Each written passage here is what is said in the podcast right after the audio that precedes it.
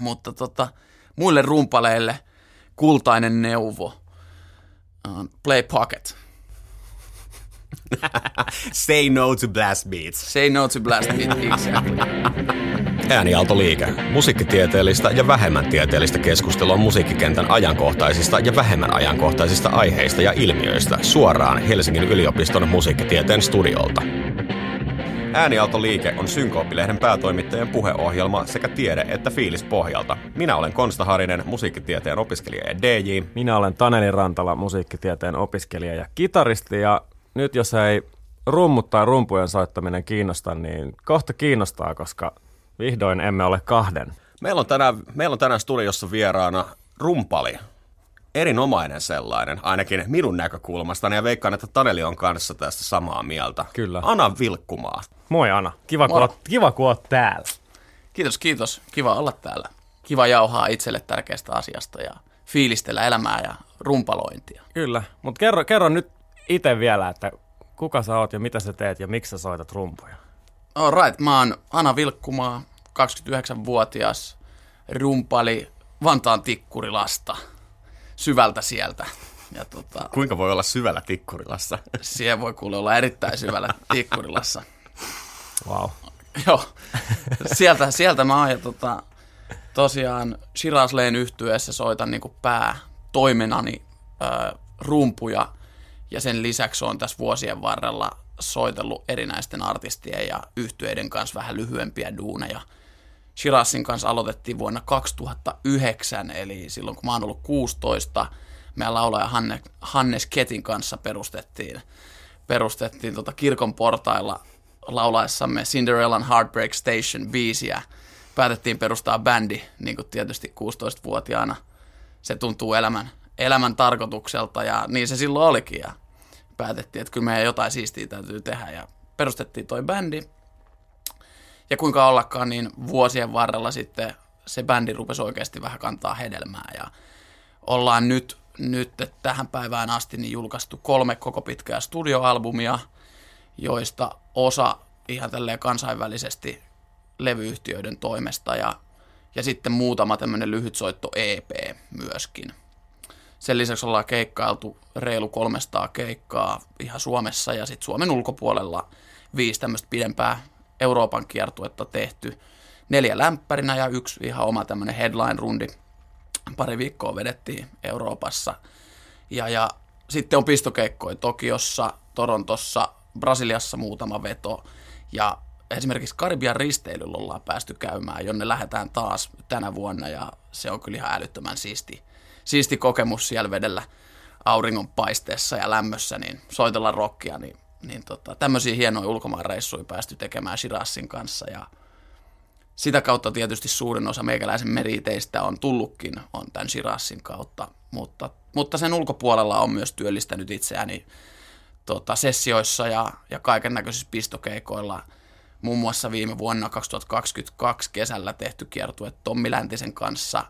Soitettiin Suomessa kesän festarit läpi siinä ja, ja sitten on tullut tehtyä muun muassa lordi yhtyeen kitaristin Aamen Raan soolosinglellä tuli soitettua rumpuja ja, tota, ja tällaisia pienempiä. Ansi Destruction-nimisen suomalaisen punkkarin kanssa on vähän tehnyt yhteistyötä ja, ja kaiken näköistä pienempää. Kaikkea hienoa on tullut tehtyä.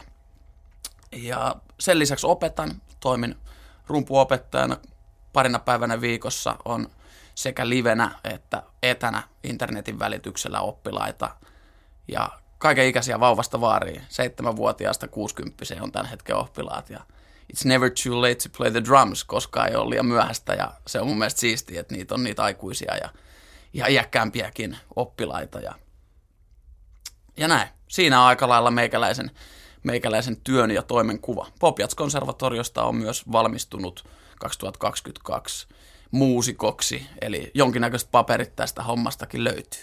Melkoinen merittilista ja siis niin kuin, tota, sanotaanko näin, että, että niistä kaikista bändeistä, jotka kaikki, tai joita kaikki 16-vuotiaat perustaa, niin aika pitkälle olette kyllä päässyt. No kyllä, se on, se on kyllä asia, mistä pitää olla sillä kiitollinen ja fiiliksissä. Ja, ja tietysti myös kiittää ihan itseään, että ollaan jaksettu, ollaan jaksettu niin kuin painaa hommia, koska siihen toi mun mielestä toi Shiraz Lanein menestys on kuitenkin perustunut, että meillä on, meillä on vahvoja persoonia ja hienoja muusikoita ja hyviä tyyppejä siinä bändissä, mutta me ollaan vaan ihan jaksettu tehdä raakaa duunia. Hmm. Since day one, ekasta päivästä lähtien, niin tehtiin sitä duunia sen homman eteen ja sen ansiosta se onkin kantanut hedelmää. Hmm. Mutta tosi hienoja kokemuksia päässyt kokea ton bändin ansiosta. Niin kyllähän tuosta sieltä ollaan ihan sairaan ylpeä myös samalla, jos miettii kuitenkin, että kolme pitkäsoittoa, viisi euroa per rundia, siihen päälle kaikki Karibiat ja Brassit ja Japanit ja Torontot, niin No sellaisia asioita, mistä suurin osa ihmistä todennäköisesti vain haaveilee, mutta tota... Ei kun just näin, olet nähnyt enemmän maailmaa kuin moni muu. Kova duuni johtaa hyviin asioihin ja ilmasta kovaa duunia on no, todennäköistä, että mitään hyvää ei tapahdu. Joo. Juuri näin, juuri näin. Ja ei. pitää olla iloinen ja kiitollinen. Mutta miksi just trummut? Mistä se lähti? Miksi no, joku muu? No kaikkihan me tiedetään, että rumpalit on ihan parhaita ja rumpujen soitto on ihan parasta. Ei kun ai niin, niinhän se, niinhän se, niinhän se menikin jo. Niinhän se olikin. Totta kai kaikilla on omat, omat tota, subjektiiviset mielipiteensä tästä aiheesta, mutta mulle kyllä vaan rummut oli, oli se, mikä puhutteli. Ja musta tuntuu, mä oon aina fiilistellyt tätä tavallaan, että mun mielestä me ihmiset, jotka, joista tulee sitten muusikoita ja ikään kuin valitaan joku soitin, niin ei me itse sitä instrumenttia valita, vaan se instrumentti valitsee meidät. Että jotenkin tuntuu, että itselle se oli ihan selvää luonteen piirteissä ja muissa, muissa niin kuin tota persoonassa ihan pienestä pitäen, että, että mä oon varmasti kyllä rumpali. Että semmoisia storeja muutsi kertonut, että kun on ollut junnu, niin tota, Popedan Svoboda-levy, kun laitettiin soimaan, niin mun oli pakko hakea keittiön, keittiön kaapista kaikki kattilat ja puuhaarukat ja niillä sitten hakata siihen Popedan tahtiin Popedan tahtiin kaikki biittejä ja rytmejä. Ja mun iso proodi taas samaan aikaan niin haki sulkapallomailla ja soitti sillä ilmakitaraa. Ja tämä on ollut ihan silleen, että me ollaan oltu varmaan niin kuin neljä- ja kuusivuotiaat tyyli, eli tosi pieniä. Mutta kuinka ollakaan, niin iso proodista tuli kitaristi ja musta tuli rumpali. Missä vaiheessa sä rupesit miettimään, että sä niinku oikeasti haluat tehdä tästä itsellesi ammatia, että se alkaa olla ihan mahdollista? No kyllä se siinä jossain teini-iän loppuvaiheella täysi-ikäisyyden kynnyksellä rupesi olemaan ehkä ajankohtaista sillä niin kuin luontevasti käykin, että siinä jossain täysi-ikäisyyden kynnyksellä mehän ruvetaan ihmiset miettimään, että mitä, mitä duunia me oikeasti halutaan tehdä, koska se alkaa olla ajankohtaista sun elämälle, että sä joudut jotain rupeat tekemään. Ja itselle se olisi kuitenkin siinä vaiheessa päivän selvää, että tämä soittamishomma on niin tärkeää mulle ja niin olennainen osa mun elämää, että jos tästä jotenkin ammatin saisi, niin se olisi tosi hienoa. Ja se ehkä sitten rupesi valottua niinä vuosina sitten sen täysi-ikäisyyden kynnyksellä ja muutama vuosi siitä eteenpäin, että miten tähän, tätä kohti pikkuhiljaa voisi niinku kulkea, että siitä saisi ammatin ja mitä asioita pitäisi niinku tehdä, että, että se olisi mahdollista.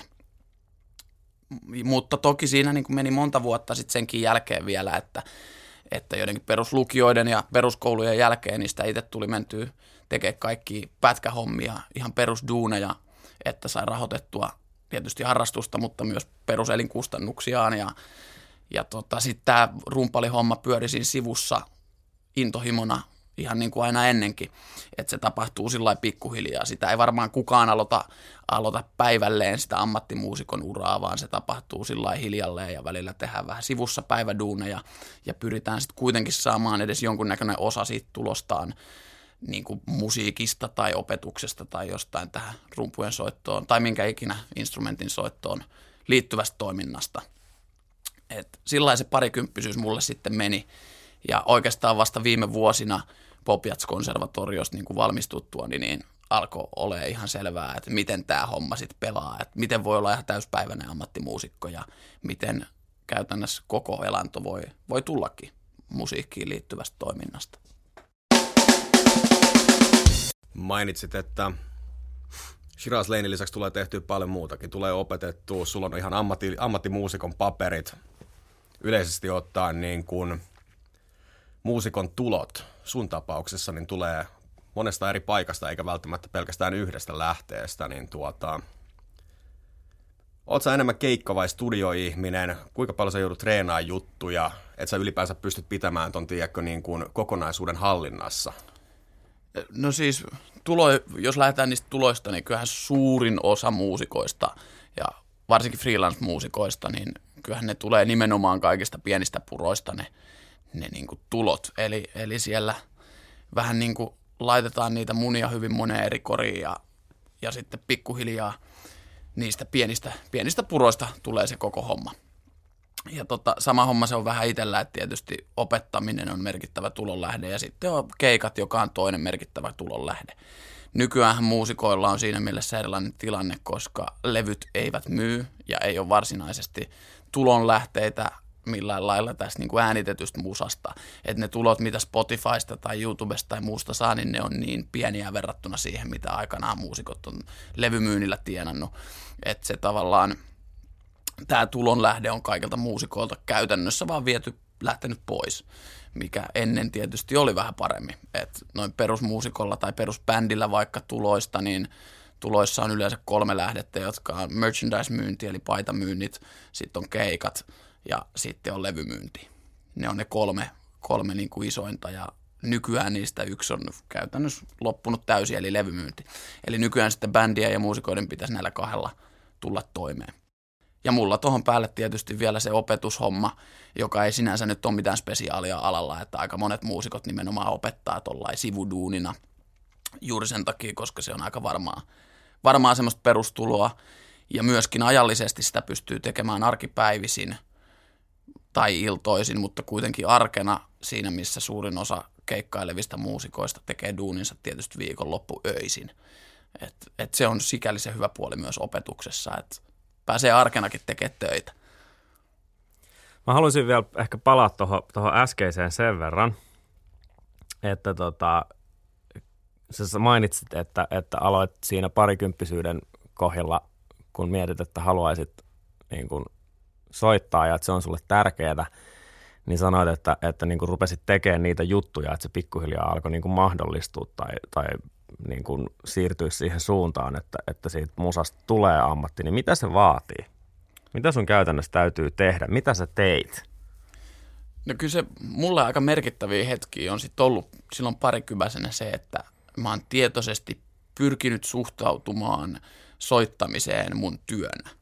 Eli niin, että vaikka se tarkoittaisi sitä, että mä menen yksin treenikämpälle tiistai-aamuna kello 10, niin mä järjestän elämäni niin, että mulla on mahdollisuus ja aikaa ja resursseja mennä treenikämpälle tiistaina kello 10 tai mikä ikinä se kellon aika onkaan, mutta sillä että mulla on mahdollisimman paljon aikaa vaan viettää se instrumentin kanssa, mahdollisimman paljon aikaa treenata kaikkia juttuja ja sitä kautta sitten kehittää itseäni muusikkona.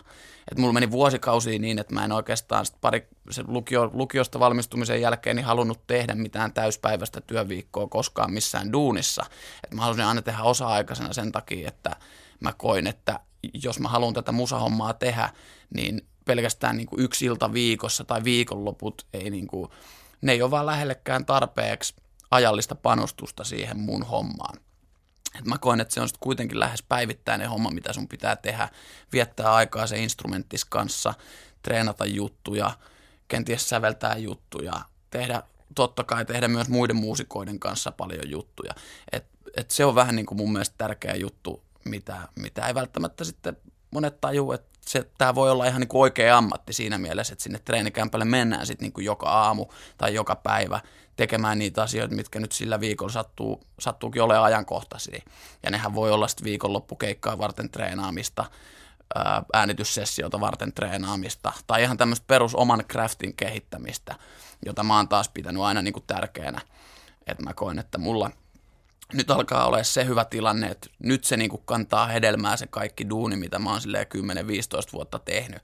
Että mä oon treenannut paljon erilaisia musiikkityylejä ja erilaisia tekniikoita ja suoraan sanottuna niin kuin nörtännyt kaikkea mahdollista rumpalointiin ja rumpujen soittoon liittyvää, jotta mä niin kuin nostaisin sen oman levelin niin kovaksi, että sit nyt tässä tilanteessa, missä noita niin oikeita keikkoja ja oikeita duuneja saattaisi tulla, niin musta tuntuu, että aika moneen asiaan mulla on sillä työkalut lähteä selvittää, mikäli mulle tarjotaan melkein minkä, minkä tahansa työtä niin kuin rumpalina, niin mulla on ainakin keinot lähteä hyvin nopealla varoitusajalla se hoitamaan ja selvittämään, että mitä kaikkea mun pitää tässä nyt soittaa, miten mä treenaan ne, mitä eri tekniikoita ja minkä tyyppistä musaa lähdetään soittaa. Niin mä niin kuin tiedän ne perusestetiikat tyylilajeista ja mä tiedän, miltä tuntuu soittaa eri tyylilajeja ja näin poispäin, jolloin mikäli nyt puhelin soi ja mulle tarvitaan joku keikka, niin mulla on perusvalmiudet tehdä se. Niin tota, näitä mä pidän semmoisia hyvin tärkeinä ja, ja, ja sitä se on niin kuin ennen kaikkea vaatinut vaan ajallista panostusta. Musta se on, se on kyllä kiteytyy, kiteytettynä niin kuin kaikki, mitä se vaatii. Se on niin kuin, se kuulostaa yksinkertaiselta, mutta sitä se ei siinä mielessä ole, että 15 vuotta pyrit treenaamaan, niin kuin sanotaan, parikymmentä tuntia viikossa, joka on sitten kuitenkin kolme neljä tuntia päivittäistä soittoa. Niin sen verran, jos treenaat, niin kyllä 15 vuodessa alkaa tapahtua. Ja siihen mä niin kuin pyrin itse sitten silloin, kun lähdin oikeasti tavoittelemaan tämmöistä ammattimuusikon uraa – ja se totta kai se ei vielä näy edes ensimmäisen vuoden eikä välttämättä toisen vuoden aikana, mutta tälleen niin kuin 5-10 vuoden jälkeen, kun tuommoisia määriä on panostanut ajallisesti siihen touhuun, niin sitten se alkaa näkyä.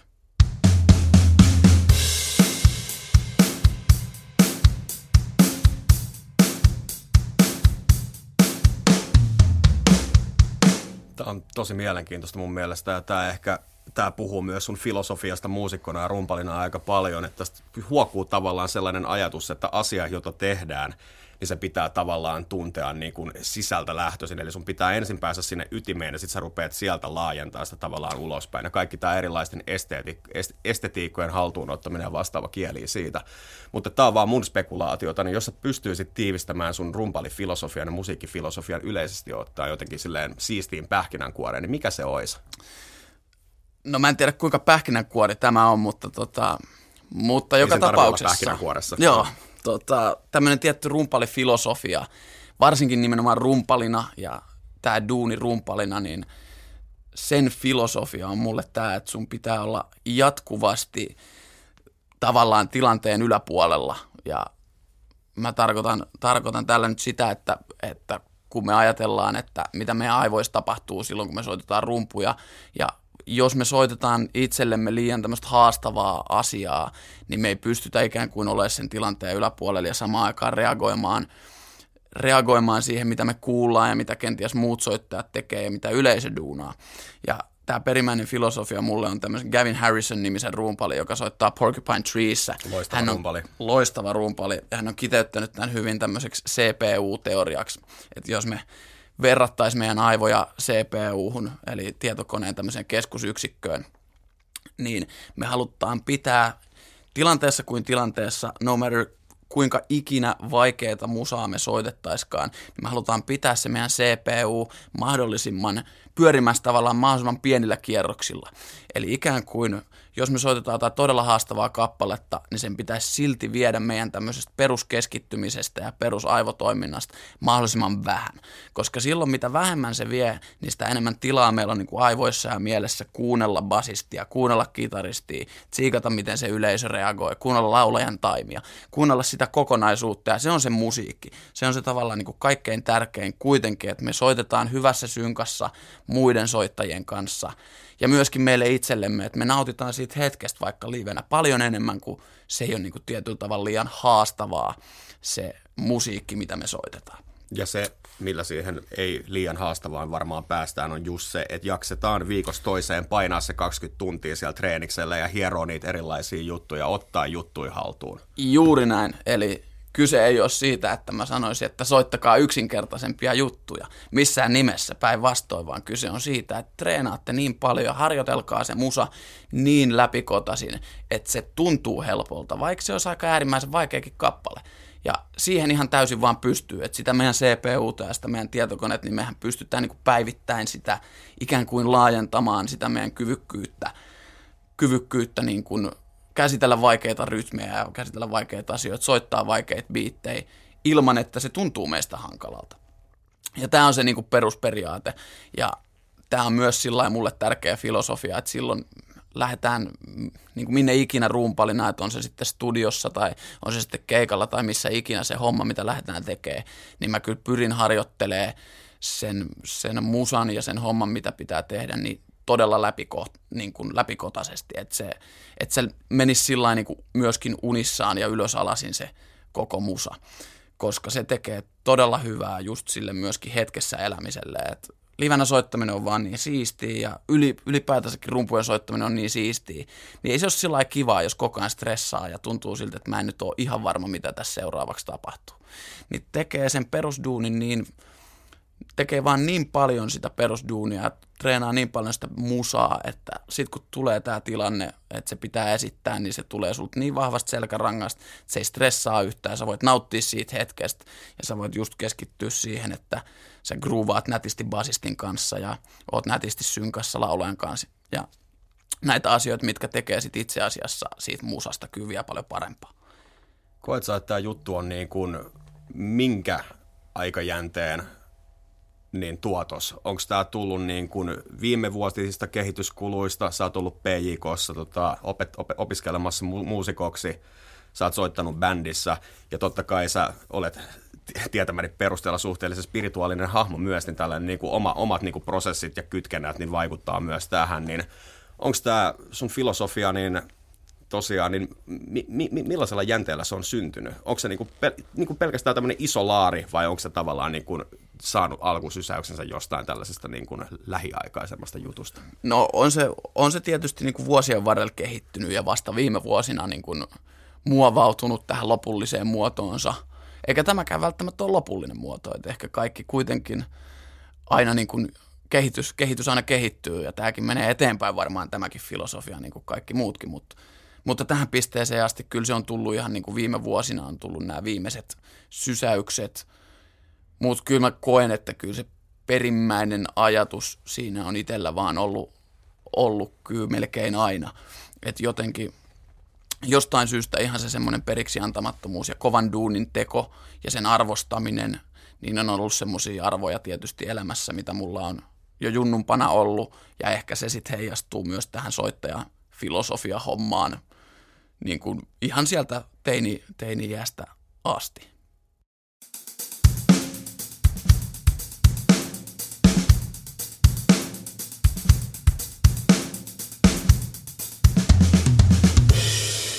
Tota, haluan vielä palata tuohon treenaamiseen sen verran, että, että se on niin kuin varmaan selkeää, että treenaaminen tavallaan, kun sä treenaat Chirasin kanssa, tai Shirasin juttuja, niin se on niin kuin oma blokkinsa, ne biisit tai niiden biisien tekeminen porukalla tai, tai se, että te olette kymmenen vuotta tietääkseni soittanut monta kertaa viikossa keskenänne ihan vaan, että saatte niin kuin, tuutte toisillenne tutuiksi soittajana ja niin kuin se yhteishomma kehittyy siitä. Sitten on vielä erikseen se niin kuin muiden keikkojen treenaaminen, mutta sitten sä mainitsit tuossa äsken sen sun oman craftin treenaamisen, niin mitä se niin kuin sisältää varsinaisesti? Mitä sä niin kuin soitat? Joo, toi on tosi mielenkiintoista siinä mielessä itsekin ajatella ja, ja tavallaan miettiä ääneen sitä, että miten se tavallaan oman craftin ja rumpaliuden treenaaminen eroaa sit niin kuin musiikin soittamisesta ja vaikka bänditreeneistä.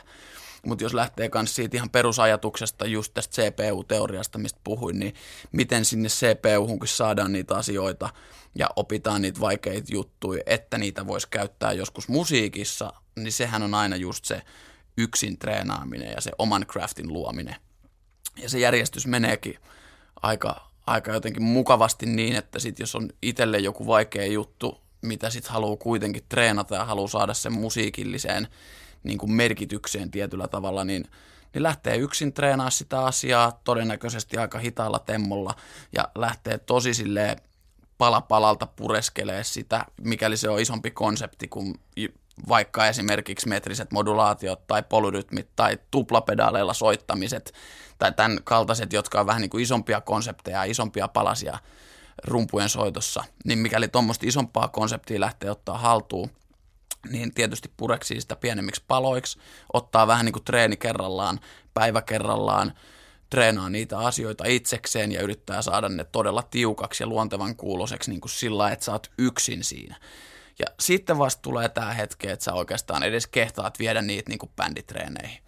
Vaikka esimerkiksi Shiraz Leinin kanssa me ollaan tunnettu toisemme niin pitkään ja pyritty pitääkin se semmoinen treenikämpällä soittelu mahdollisimman vapaana ja tämmöisenä niin kuin luovana, että siellä todellakin saa ja pystyy ehdottaa ja heittää kaikkea vaikka ei niin kuin osaiskaan kaikkea ihan läpikohtaisesti. Saa yrittää semmoisia asioita, mihin ei välttämättä vielä ole ihan kyvykkyyttäkään. Mutta silti mä koen, että varsinkin rumpalin rooli bändissä, joka on se kivijalka, niin, niin rumpalin pitäisi olla, niin kuin sanoin, niin aina vähän semmoinen tilanteen päällä. Eli silloin sinne ei lähetä kyllä sinne bänditreeneihin tuomaan niitä asioita, niitä semmoisia konsepteisiin soitos, mitkä sä oot vaikka viime viikolla vähän niin kuin löytänyt ja miettinyt, että hei, tässä on aika siisti juttu. Vaikka tietty rytmiikka tai se tuplapedaleilla soittaminen tai mikä ikinä onkaan, niin jos tuntuu, jos sä oot niin kuin viikon sitä harjoitellut itseksesi, niin e, ei ole vielä valmiutta siihen, että se kannattaisi viedä mihinkään bänditreeneihin tai oikein mm. yhtään mihinkään. Että sitä pitää pureskella sitä asiaa sillä itekseen ja tehdä siitä nimenomaan ihan vaan treenikertojen ja kertauksen kautta semmoinen asia, mikä tuntuu susta mukavalta ja tuntuu, että sä oot vähän sinut sen asian kanssa. Ja sit sä pikkuhiljaa voit saada sille vähän niin kuin musiikillista käyttötarkoitusta. Et näin se on mulla ollut tavallaan se kuvio. Esimerkiksi yksi todella kuvaava esimerkki on se, että tässä joku viitisen vuotta sitten mulla tuli vaan niin kuin yleisesti, yleisesti semmoinen fiilis, että mä en käytä niin kuin filleissä kauheasti basaria. Eli tota, transitioiden sisällä jotenkin tota, ei saanut sitä jalkaa mukaan. Tämä on hyvin yleinen semmoinen perus, ei nyt ongelmaksi voisi sanoa, koska suurin osa filleistähän on semmoisia, missä ei sitä basaria ole. Mutta tavallaan mä löysin, löysin sen kiehtovan maailman tuolta niin kuin Jenkki Gospel Chops-tyyppisestä kamasta, missä ne rumpalit niin kuin pystyy käyttämään mitä tahansa raajaa siellä filleissä, vaikka mennään sillä aika todella kovia vauhteja ja todella tiukalla meiningillä, niin se jalka vaan jotenkin löytyy sinne aika jänniin, jänniin rytmisiin paikkoihin. Löydetään se oikea jalka tai vasen jalka mukaan. Ja mä lähdin niin tutkimaan tätä konseptia ja mä lähdin itse kehittää omia treenisovelluksia ja myöskin tietysti ottaa oppia, ottaa oppia Eric Morelta tai Thomas Pritchenilta tai monilta muilta kuuluisalta jenkkirumpalilta, että miten sitä basaria saataisiin nyt sinne filleihin ja kehitin todella paljon kaikkia hyviä treenejä, treenasin paljon ja lähdin niin kuin hiomaan sitä konseptia. Ja siinä meni mun mielestä äkkiä pari-kolme vuotta ennen kuin mä sain niin kuin mihinkään varsinaisesti biisiin koko tätä niin kuin asiaa. Ja se oli Shiraz Laneilla on You Will Remain biisissä ainakin tämän viimeisen britken ennen viimeistä kertsiä, niin tuleva rumpufilli, jossa on niin kuin tätä konseptia. Ja muistaakseni se oli vähän niin kuin tämmöinen eka chops-tyyppinen, missä, missä käytetään niin kuin basarijalkaa melkein yhtä paljon kuin käsiä fillissä. Ja se oli jotenkin semmoinen, että mä muistan, että sitten niinku parin kolmen vuoden treenaamisen jälkeen, kun mä olin tätä konseptia treenannut, niin mä löysin sitten sen niinku spotin, että tohon se nyt kyllä niinku sopii ja tohon mä nyt haluan laittaa tämän tyyppisen fillin.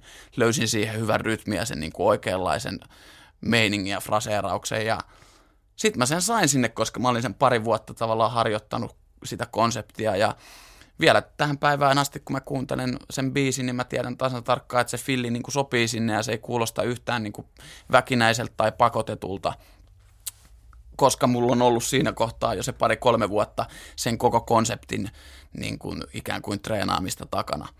Mutta ei se tapahtunut yhtään sen aikaisemmin, että se oli ollut mulla itsellä mun henkilökohtaisessa treenissä niin just sen pari-kolme vuotta pöydällä ennen kuin mä pääsin yhtään missään sitä niin kuin käyttää tollaan julkisesti. Et joskus se menee näin. Mutta sitten hyvä puoli tässä on tietysti se, että pari-kolme vuotta on tietysti pitkä aika treenata, mutta jos sä sen teet, niin se on semmoista kamaa, joka pysyy sulla niin lopun elämää. Et se ei sieltä koskaan lähde, koska se duuni on tehty nyt tälle konseptille periaatteessa niin hyvin. Et nyt ne basarit menee kyllä sinne filleihin vähän niin kuin miten päin hyvänsä ja, ja melkein mille tahansa rytmille hyvänsä. Tietysti nopeuden rajoissa en mäkään niin kuin kaik, kaikista nopein kaveri on välttämättä, niin ei se nopeissa temmoissa välttämättä mene. Mutta se ihan peruskonsepti on sellainen, että tota, et se on nyt niin kuin hallussa. Mistä sä tolleen 10-15 vuoden niin kuin oikeasti tuntimäärällisesti ison treenaamisen jälkeen vielä löydät uutta treenattavaa? Onko se koskaan haastavaa vai onko sulla onko sul joku loputon laari, mistä sä treenaisit kaiken, jos vaan ehtisit?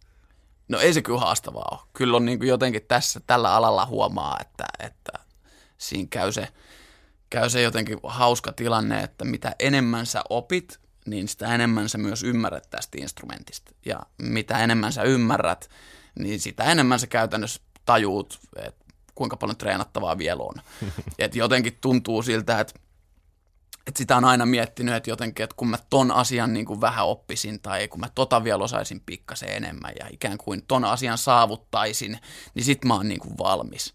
Mutta sitten todellisuudessa, kun sä sen asian niin kuin saavutat ja saat sen pienen määrän skilliä jossain tietyllä osa-alueella lisää, niin sit sulla on taas joku uusi asia, minkä sä haluat oppia ja mitä sä haluat tehdä. Et ei se, ei se niin kuin kehitys ei koskaan lakkaa ja aina on treenattavaa. Kukaan ei tule koskaan ole valmis niin kuin oppimaan tämän instrumentin niin kuin kaikkia saloja. Et niitä on vain yksinkertaisesti niin paljon. Ja kaikkea musaa ja kaikkia tyylejä ja rytmejä on niin paljon, että yksinkertaisesti ei riitä yhden ihmisen niin kuin elämän aika ei riitä, että, että tästä tulisi niin kuin valmis. Mutta siinähän se viehätys myös niin kuin ehkä piileekin, että, että aina on treenattavaa ja aina löytyy niitä asioita, mitä, tota, mitä voi ja mitä ehkä pitäisi omasta mielestä treenata – niin tota, kyllä tässä aikaa saa kulumaan ihan ehdottomasti. ehdottomasti, ja siis sehän on varmaan niin kuin keskeisin kivenkovaa ammattilaista määrittävä tekijä, että ymmärtää todellakin se, että mitä enemmän tietää, niin sen vähemmän loppupeleissä ei ymmärtää. Duuni ei loppu koskaan, toi on mun mielestä toi on kaunis ajatus. Ja... Kyllä.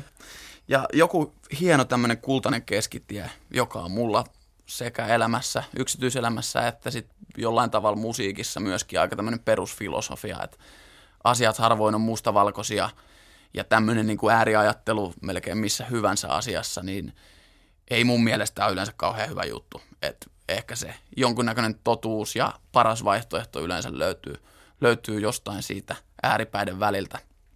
Niin tässä kultaisessa keskitiessä on mun mielestä hyvä, hyvä huomata se, että vaikka se treenattava ei niin kuin lopu koskaan ja vaikka meillä olisi aina – niin kuin miljoona asiaa ja ihan sairaasti juttuja, mitä haluaisi niin kuin treenata. Ja aina se taimi voisi olla parempi ja aina se voisi olla vähän nopeampi soittaa niillä käsillä. Aina se tekniikka voisi olla vähän rennompia.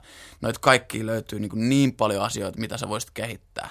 Mutta sä voit silti aina pienelläkin taitomäärällä, ihan niin kuin minimaalisella osaamisella tehdä musiikkia.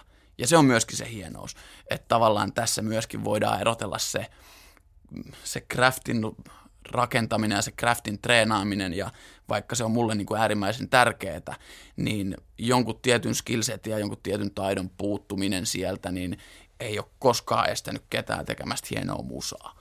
Ja se on myös tärkeä muistaa, että sitten se musa, niin kuin, ei, se saa, ei se musa saa mennä nämä tekniikkajutut edellä, vaan kyllä se musa on ihan niin kuin itse se tärkeä juttu. Ja nämä kaikki tekniikkajutut ja tämän craftin treenaaminen, nämä on vaan niin kuin työkaluja – sen musan tekemiseen ja sen musan soittamiseen. Mutta luovimmat muusikot on kautta aikaan tehnyt aika pienellä määrällä, ehkä joskus aika pienellä taidolla, myöskin ihan älyttömän kovia biisejä. Lähetyksen epäsuosittu argumentti. Studiossa vakiopanelistit Alpo Kelbumi ja Bävä Hyndi. Lars Ulrich ei olekaan huono rumpali. Mä oon aina ollut sitä mieltä, että Lars Ulrich ei todellakaan ole huono rumpali. Ana, sulla on varmaan rumpalina kaikista paras käsitys siitä, minkä takia Lars Ulrich ei ole huono rumpali. No Lars ei ole missään nimessä huono rumpali ihan monestakin syystä. Ja päällimmäisenä tietysti se, että jos miettii kuinka paljon ihmiset ympäri maailman saa hyviä fiiliksiä, positiivista energiaa ja fiilaa sitä musaa, mitä Lars on tehnyt ja Larsin rummutusta – niin ei semmoista kaveria voi kutsua huonoksi soittajaksi, jonka soitosta niin moni ihminen maailmassa tykkää. Sen lisäksi Lars on ollut ihan äärimmäisen merkittävässä roolissa Metallikan niin kuin biisien tekoprosessia ja sitä biisin sävellystä ja sovitusta, ja se on ollut sen bändin vetävä voima. Ja ilman Larsia tuskin olisi se bändi ihan niin pitkälle edes päässyt. Se on, se on niin merkittävä hahmo siinä bändissä, että mun mielestä se on aika kapea katseista puhua Larsista huonona rumpalina, koska tässä tapauksessa se rumpalius kattaa aika paljon laajemman käsitteen kuin pelkästään jonkun tietyn teknisen osa-alueen tai tietyn teknisen soiton. Että Larssi on nimenomaan ne sen vahvuudet, ei ehkä ole siinä teknisessä suorittamisessa, mutta rumpalina ja muusikkona niin on ihan mahtava mun mielestä. Se on keksinyt ihan mielettömiä biittejä, luke, lukemattomia mielettömiä komppeja, jotka on niin äärimmäisen kekseliä ja luovia, että ei ole kyllä muut maailmassa ihan samanlaisia edes keksinyt. Et, et ihan sillä jo pelkästään mun mielestä ihan mahtavat propsit Larsille, että se on kehittänyt todella omaperäisiä ja mielenkiintoisia juttuja rummuilla, niin täysin, täysin niin kuin loistavaa rumpalointia siinä mielessä. Toki Lars on ehkä, ehkä kyseenalainen ja joskus vähän kehno niitä ideoita esittämään tänä päivänä. Ne ei välttämättä ole ultimaattisesti taimissa. Se on välillä se soitto semmoista intensiivistä soheltamista, mutta ehkä se viehätys myös joskus siinä piilee. Et, et ei kaiken tarvi olla niin täydellistä. Joskus se pieni, pieni hiomattomuus siellä muusassa on itse asiassa juuri se, mihin me ihmiset samaistutaan. Niin tämä on se, miss, missä Larsi on ihan kingi. Keksii mielenkiintoisia komppeja, se on tehnyt biisejä ja se on saanut kosketettua musiikillaan miljoonia ihmisiä ympäri maailmaa niin ei voi kutsua huonoksi rumpaliksi tällaista. Sulkeaksemme luupin. Taas mennään tarkoitus eikä suinkaan tekniikka edellä. Shiraz Lanein liittyen, sä sanoit siitä, että sä, sä treenaat juttuja ja sä meet valmiiksi tota, niin kuin treenattujen juttujen kanssa treeneihin, niin mulla tuli tässä sellainen mielenkiintoinen ajatuskulku kuin, että onko Shiraz Lane enemmän jamibändi vai tuotteko te valmiita juttuja treeneihin ja sitten rupeatte sorvaa niitä paikoilleen kimpassa vai miten teidän niin kuin sävellys- ja sovitusbisnes tavallaan etenee? No me ollaan itse asiassa kokeiltu, Shirazin kanssa on siitä hauskaa, että me ollaan kyllä kokeiltu aika moni, monenlaisia niin eri tyylejä tähän musan tekemiseen ja säveltämiseen ja sovittamiseen. Et me ollaan kokeiltu hyvin, hyvin monella eri skaalalla. Me ollaan paljon duunattu sitä jammailumeininkiä treenikämpällä, miss, missä vaan lähdetään yksinkertaisesti soittaa vähän randomisti, vähän fiiliksellä. Lähdetään fiilistelemään ja soittamaan kimpassa ja katsotaan, mihin se vie. Ja sillä me ollaan myös tehty niin kuin aikanaan paljon musaa. Sitten taas kolikon kääntöpuoli ollaan myös paljon tehty niin, että, että meidän käytännössä taiteelliset vastaavat Miki Kalske ja Jani ja Hannes – eli kitaristit ja laulajamme, niin, jotka kuitenkin vetää eniten sitä sävellysvenettä niin kuin hallussaan, niin tota, he on myös paljon tehnyt nyttemmin viime vuosina niin, että he kolmistaan istuu studiossa, tekee niitä biisejä ja tekee niitä vähän, vähän niin kuin pidemmälle valmiiksi ennen kuin se esitetään varsinaisesti sit edes minulle tai meidän basistille ja, ja sitten tässä vaiheessa lähdetään tekemään näitä pikkukikkoja ja pikkuso, pikkusovituksia. Et siellä on vähän, vähän molempia ääripäitä kyllä kokeiltu. Ja nyt viime, viime aikoina tämä on ehdottomasti ollut kyllä se, että, että kokeillaan sitä lähestymistapaa, että tehdään vähän studiotyylisesti niitä biisejä. Että et jätkät istuu kotistudiossa ja tekee demoja ja mä en ole paikalla ja mä tuon sitten oman panokseni vähän niin kuin myöhemmässä vaiheessa.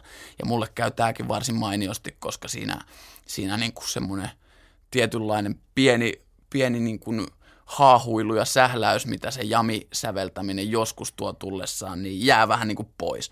Että ne asiat tapahtuu yleensä ehkä vähän nopeammalla sykkeellä tuommoisella niin kuin määrätietoisella studiossa istumisella, niin silloin ne asiat tapahtuu ehkä nopeammin.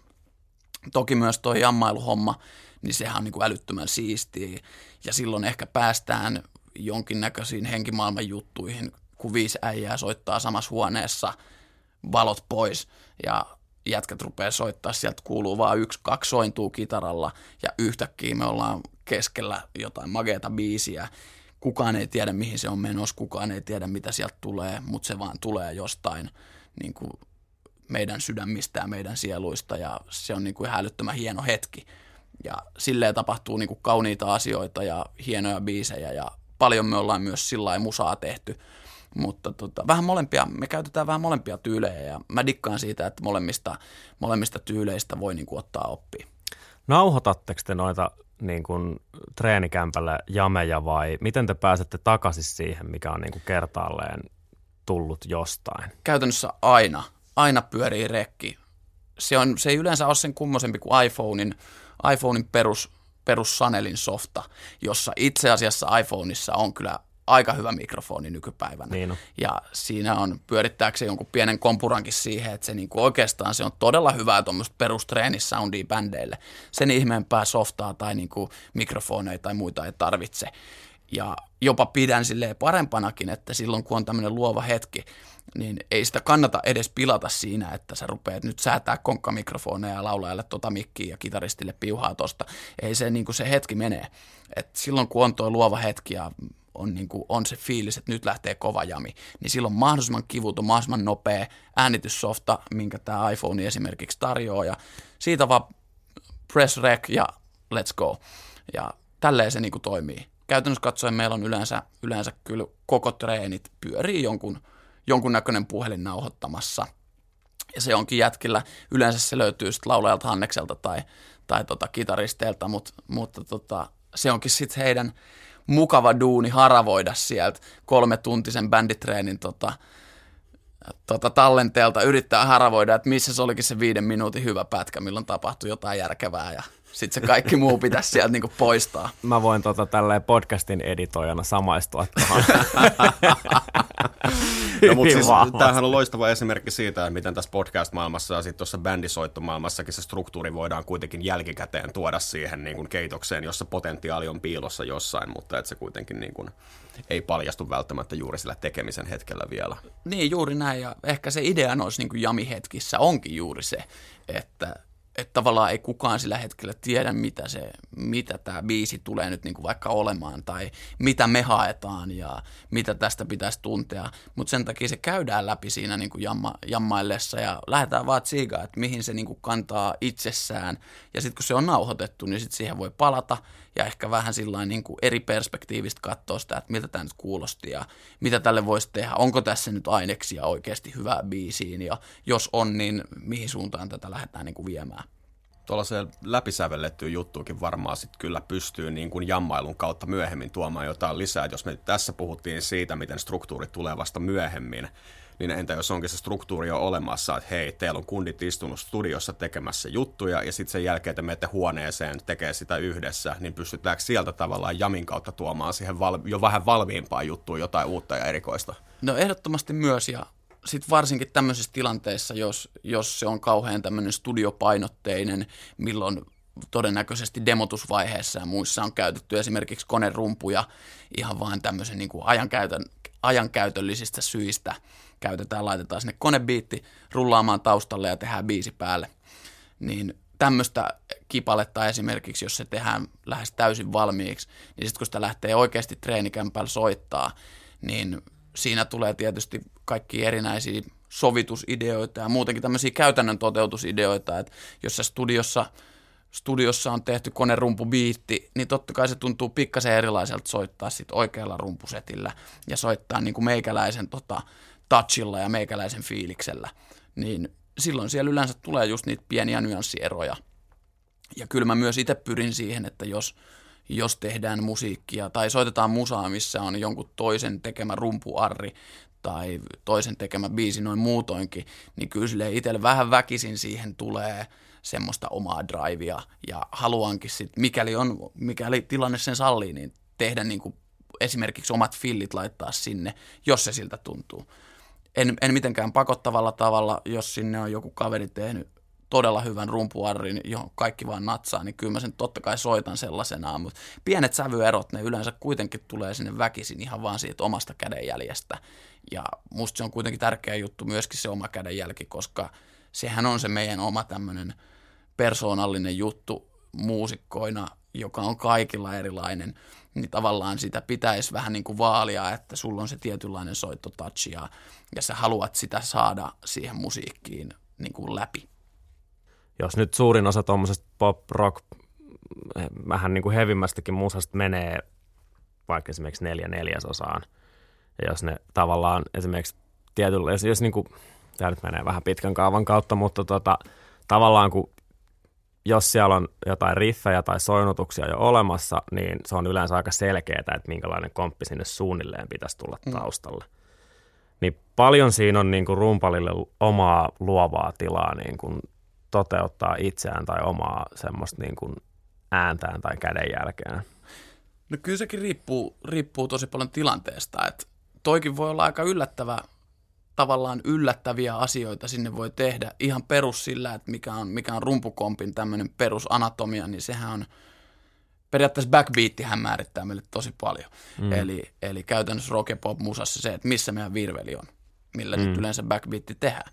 Jos meillä on joku, joku riffi, niin mehän voidaan soittaa se backbeatti joko kakkoselle ja neloselle, tai mm. half timeen, eli että se tulee kolmoselle, tai jopa hevissä tämmöiseen double timeen, että se tulee sinne kahdeksasosille, eli, eli aina niin kuin joka ka, toisella kahdeksasosalla tulee se backbeatti.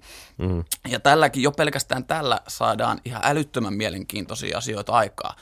Toki toi on yleensä aika, aika selvää, että kuka ikinä tekee vaikka perusriffin tai biisin, niin hyvin aikaisessa vaiheessa yleensä se on jo selvä, että missä tämä backbeat on, hmm. eli mikä tämä biisin perusrytmi on. Mutta ihan silleen pelkästään sitä switchaamalla, niin me kyllä saadaan jo ihan niin kuin älyttömän mielenkiintoisia ja moninaisia niin kuin vaihtoehtoja jo ihan sille perusrytmille. Eli toisin sanoen niin meillä oli yksi biisi Sirassin kanssa Animal, jossa tämmöinen niin rytmin, rytmin tai riffin perusrytmi oli niinku y, k, k, ne. Siin, tuolla menee niinku neljäsosat. Mutta mm. sinne lähdettiinkin, mäkin lähdin tykittämään sinne pum pa, puku pa, pum pa, puku pa, tämmöistä heavy mm. Ja se tavallaan vaihtoi sen koko biisin rytmiikan ihan täysin. Vaikka silloin, kun tämä riffi ekan kerran treeneissä soitettiin, Mikin riffi, joka oli mielestäni aika sillä ei ollut kauhean valmiiksi miettinyt sitä biisiä, vaan heitti riffin sellaisena, että tämmöinen tuli mieleen ja katsotaan, mitä tästä tulee. Niin periaatteessa sinne olisi kaikki olettanut, että se backbeat ei tuole noin nopea. Mm. Mutta sen kun se backbeat laittoi tonne, niin hei, siitä tulikin heavy biisi. Että se tavallaan tuommoisilla asioilla niin pystyy aika suuria muutoksia tekemään sinne biiseihin. Ja tietysti jos on tarpeeksi rohkeutta sitten ehdottaa vaikka biisin tekijälle, että pitäisikö toi backbeatti heivaa ihan eri paikkaan, koska yleensä se on niin perustavanlaatuinen juttu, että se, se kuka näitä biisejä sitten tekee tai on saanut sen peruskipinä, niin yleensä se kuulee sen kyllä vain ja ainoastaan siinä tietyssä paikassa. Mm. Mutta tota, se on se niin kuin hyvin suuret linjat, sanotaan tuommoista, joka vaikuttaa käytännössä jopa sävellyksellisesti niin kuin biisiin, on kyllä se backbeatin paikka, koska se kyllä muuttaa, mikäli sen, sen vaihtaa biisistä menemään eri tavalla, niin se kyllä muuttaa käytännössä sen koko biisin moodin ja rytmiikan niin kuin aika täysin. Mutta sitten siellä on pienempiä asioita, sovituksellisia juttuja, jotka, tota, jotka vaikuttaa totta kai omalla tavallaan musaan ja ja ne on sitten kyllä semmoisia, että ne on aika, aika fiilispohjaisia itsellä yleensä. Ja just niin kuin vähän sanoin, että tykkään sitä omaa kädenjälkeä. Tykkään, että meillä on bändi Sirasleen, jossa, jossa mulle annetaan kuitenkin kohtuu hyvin aika kaikenlaisia vapauksia tehdä, tehdä niitä rumpusovituksia, toteuttaa itteeni sillä tavalla, kun mä niin kuin rumpalina haluan. Et tota, aika vähän semmoisia niin kiveen hakattuja rumpuarreja mulle tuossa bändissä tuodaan – mikä on tosi kiva, koska se on sitten vähän niin kuin meikän jobi tehdä siitä rumpuarrista sellainen, mikä sopii mun käteen, mutta totta kai myös siihen biisiin. Että tämmöisen aikamäärän jälkeen, mitä me ollaan vietetty kimpas ja tämän määrän, määrän jälkeen, mitä me ollaan soitettu kimpassa ja tehty musaa, niin meillä on tietysti aika, aika selkeä visio ja kuva siitä, että, että minkälaista toi toinen dikkaa ja minkälaista mä dikkaan ja muuta. Et siinä on semmoista tiettyä perimmäistä luottoa varmasti äijillä mua kohtaan, että kyllä se, kyllä se nyt jonkunnäköisen hyvän rumpuarrin sinne varmasti tekee. Mutta sitten taas on the other hand, niin ei mulla ole tosiaan mitään sitä vastaa, jos sieltä tulee ihan älyttömän hyvä ja mietitty rumpuarri mulle valmiiksi jos se käy järkeä ja se on niin kuin todella hyvä, niin muuttamisen ilosta mä en ainakaan halua lähteä sitä muuttamaan. Et sit jos tulee tämmöisiä impulsseja, että pitäisikö mun nyt väkisin saada oma kädenjälki sinne, mm. niin ainakin haluaisin ajatella, että mä toimin niitä vastaan, koska pitäisi aina tehdä noin päätökset niin kuin musa edellä. Että sit jos sinne on tehty vaan yksinkertaisesti niin hyvä rumpuarri, että, että se kannattaa olla just toi, niin sit se pitäisi kyllä vaan soittaa ja sit mä niin kuin koen, että näin mä haluan tehdä. Mutta aika harvoin niin tulee, että kyllä se niinku kuitenkin itsellä yleensä niissä on aina tilaa pienelle, pienelle tota, improvisoinnille ja pienelle twiikkaukselle ja siitä mä kuitenkin dikkaan. Itelle, itelle se on niin tärkeää, tota, tärkeää craftia se rumpujen soitto ja myöskin tutkinut niin paljon niitä saloja, että kyllä sitä niinku helposti on jotain annettavaa. Hmm. Et monesti jos kuulee kitaristin niinku älyttömän hienoja sävellyksiä ja hyviä biisejä, jonne on tehty joku rumpuarri. Ne voi olla kyllä niin kuin älyttömän hienoja, mutta kyllä sitä monesti rumpali ajattelee rumpalin aivoilla, eli yleensä se ymmärrys semmoista peruspatteristosta on, on niin kuin ehkä syvemmällä tasolla kuin jollain muulla muusikolla. Ihan vaan sen takia, että niitä komppeja, niitä biisejä, niitä biittejä on vaan soittanut koko elämänsä. Niin vähän niin kuin tietää ehkä, että mitkä rytmit nyt ehkä paremmin toimii ja mitkä huonommin. Mutta ei ole missään nimessä mahdotonta ihan todella yleistä, että, että tulee muilta soittajilta niin kuin älyttömän hyviä rumpuarreja ja ideoita ja paljon meidänkin bändissä, kun se on kuitenkin kollektiivista se touhu, niin saattaa tulla muilta äijiltä niitä ehdotuksia, että tohon sopisi nyt tommonen filli tai tommonen komppi ja joitain niitä on myös semmosia, että tulee ihan fiilis, että toi jätkä on nyt kyllä Nero, että nyt se kyllä opetti mua mun omassa hommassa ja siitä tulee tosi hyvä fiilis myös, että kaveri nyt kyllä nyt en olisi itse keksinyt tota, että thanks. Niinpä. Tämä on varmaan myös sellaista tietynlaista avoimuutta kehitykselle ja mulla itse asiassa tota, tästä heräsi sellainen kysymys kuin, että Shiraz Lane on todennäköisesti aika demokraattinen yksikkö, että päätöksiä tehdään kollektiivisesti, niin kuin sanoitte, olette Hyvin kollektiivi ja näin edelleen, mutta sitten kuitenkin sä oot tehnyt sessiorumpalina kans juttuja, niin miten se maailma tälleen niin kuin sovituksen ja muun vastaavan sävellystyön näkökulmasta poikkeaa Shiraz Laneista? Minkälainen sun rooli on sessarimuusikkona? No sessiomuusikossa tietysti muusikkona sä, tota, sä joudut aika paljon muokkaa tota ajatusmaailmaa. Ei nyt täysin, mutta se, että esimerkiksi tuommoisen rumpuarrin tekeminen, niin ethän sä sessiomuusikkona, mikäli sä teet keikkaa, nimenomaan live-rumpalina, niin kyllä sä sinne soitat juuri sen rumpuarrin, mitä tilaaja niin kuin haluaa. Ja minkälainen rumpuarri siinä biisissä esimerkiksi on – niin kyllä sä niin kuin lähtökohtaisesti soitat sen just sellaisena, etkä niin kuin mitään ihmeempiä. Totta kai hyvä muistaa, että jos joku tietty rumpali, esimerkiksi nyt meikäläinen, vähän niin kuin tilataan johonkin sessioon, niin todennäköisesti siinä on joku syy, että tämä tilaaja on halunnut juuri minut. Se syy on yleensä se, että hän tykkää mun tyylistä. Silloin on hyvä jo tämmöisen niin kuin terveen järjen mukaan myös sitä omaa tyyliä ehkä tuodakin peliin. Et se on ehkä ihan, ihan tota haluttua kamaa. Mutta totta kai kuitenkin niin, että siinä on järkevä balanssi ja sä oot kuitenkin vähän niin kuin duunissa siinä, että sun duuni on soittaa se biisi sellaisena kuin se on ja silloin kaikki tämmöinen turha kikkailu kannattaa kyllä jättää himaa, että se kannattaa mennä sille hyvällä nöyrällä asenteella ja mennä tekemään se perusduuni, soittaa se biisi sellaisena kuin se on ja ei, ei ylimääräistä. Hmm. Näin mä sen koen. Ja sitten totta kai riippuu niinku sessioista, että on, on hyvinkin erilaisia sessioita varmasti. Mutta esimerkkinä, jos Tommi Läntisen bändissä, jossa viime kesänä toimi rumpalina, niin kun ne on semmoisia biisejä, tietysti valtaosa, jotka on about yhtä vanhoja biisejä kuin meikäläinen.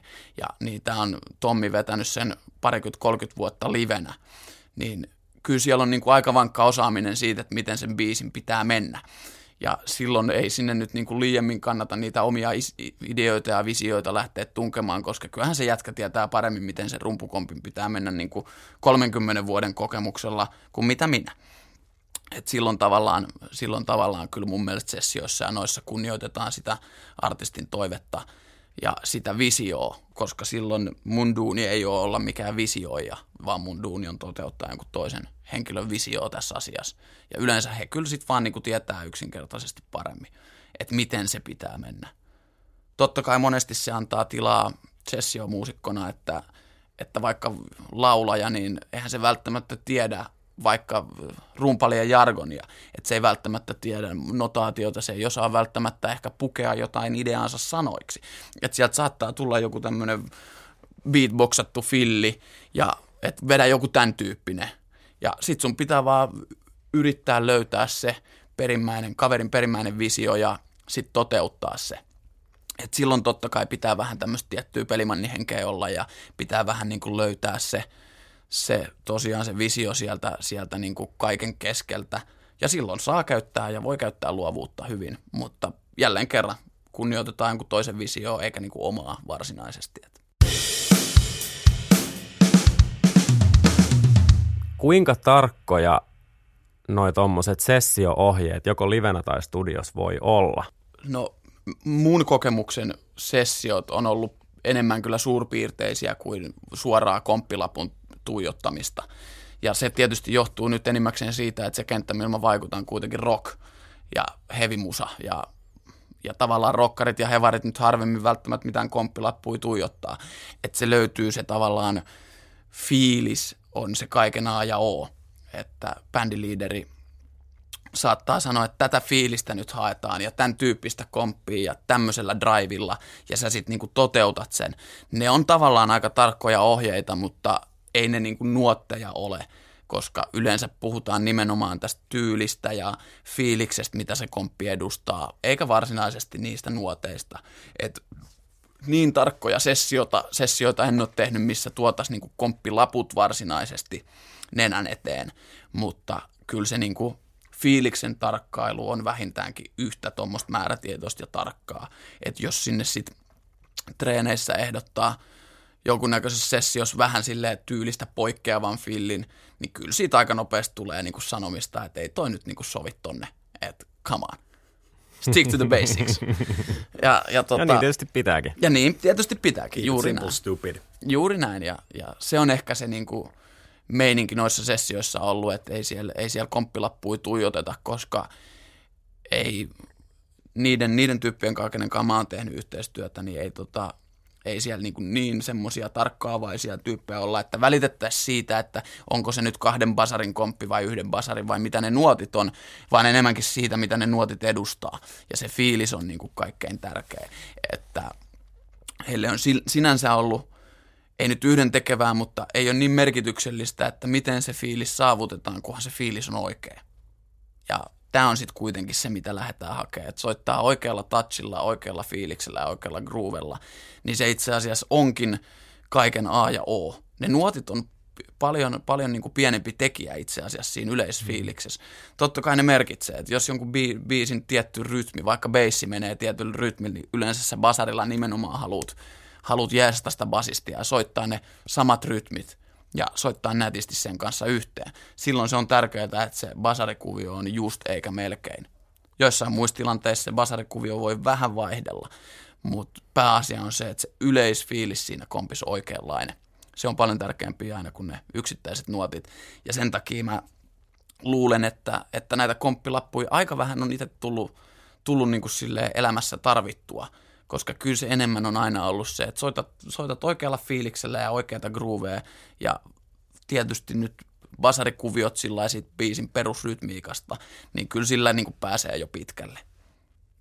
Mainitsit tuossa aikaisemmin sen, että tota, soititte Popedaa sun Isobroidin kanssa muksuina ja me ollaan, me ollaan tunnettu aika pitkään ja sä oot ollut kyllä niin kuin Popeda-fani since day one – niin kauan, niin, niin kauan kuin mäkin muistan. Ja tota, ne on ihan varmasti se bändi on jollain tavalla sulle myös niin kuin esikuva. Eli tyypit on esikuvia.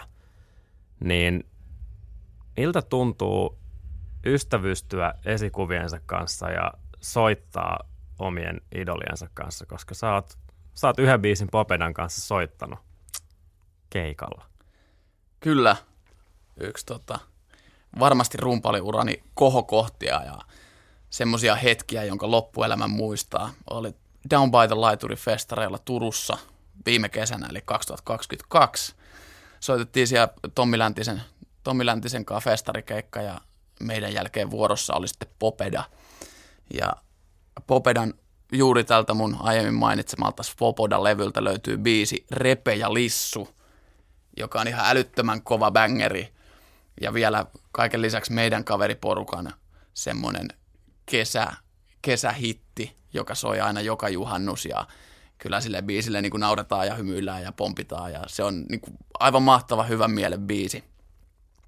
Ja Laku sitten kysyi meikäläistä, kysyi tota, soittamaan Repen ja Lissun tästä saksofonisoolosta loppuun, eli biisin puolesta välistä loppuun, koska hänelle ja heillä on ollut tapana siinä biisissä nimenomaan kutsuu vieraileva rumpali lavalle.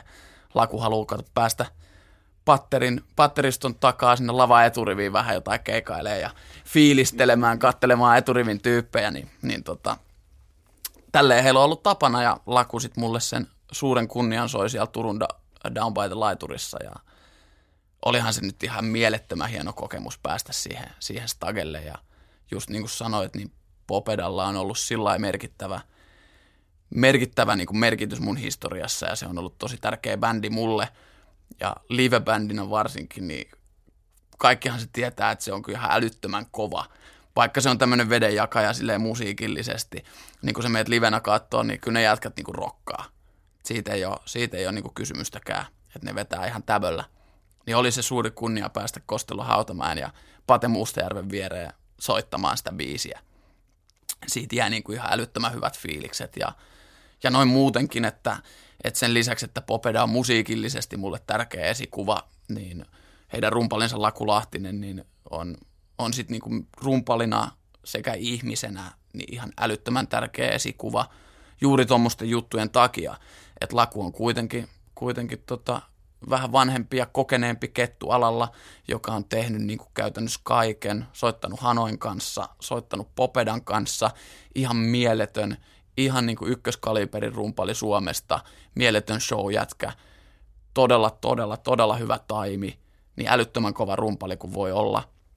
Ja sen lisäksi niin hieno ja sydämellinen ihminen, että tämmöiselle niin kuin meikäläisen kaltaiselle nuoremmalle kollegalle sitten viitsi antaa tuommoisen kokemuksen, että hei, tuussa Stagelle vetää Popedankaa, että hän voi siirtyä hetkeksi sivuun ja fiilistellä, niin onhan se niin kuin hienoa, että miten, miten antaa meikäläiselle ja muille myöskin niin kuin tämmöistä inspiraatioa ja tämmöisiä kokemuksia, niin kyllähän siinä on jätkä, joka, joka niin kuin, tota, jonka sydän on kultaa, että, että tekee tämmöisiä hienoja kokemuksia junnuille, niin kyllä se on itselle hieno, hieno asia ja suuri kunnia, että voi, voi tätä herraa kutsua niin kuin ystäväksi.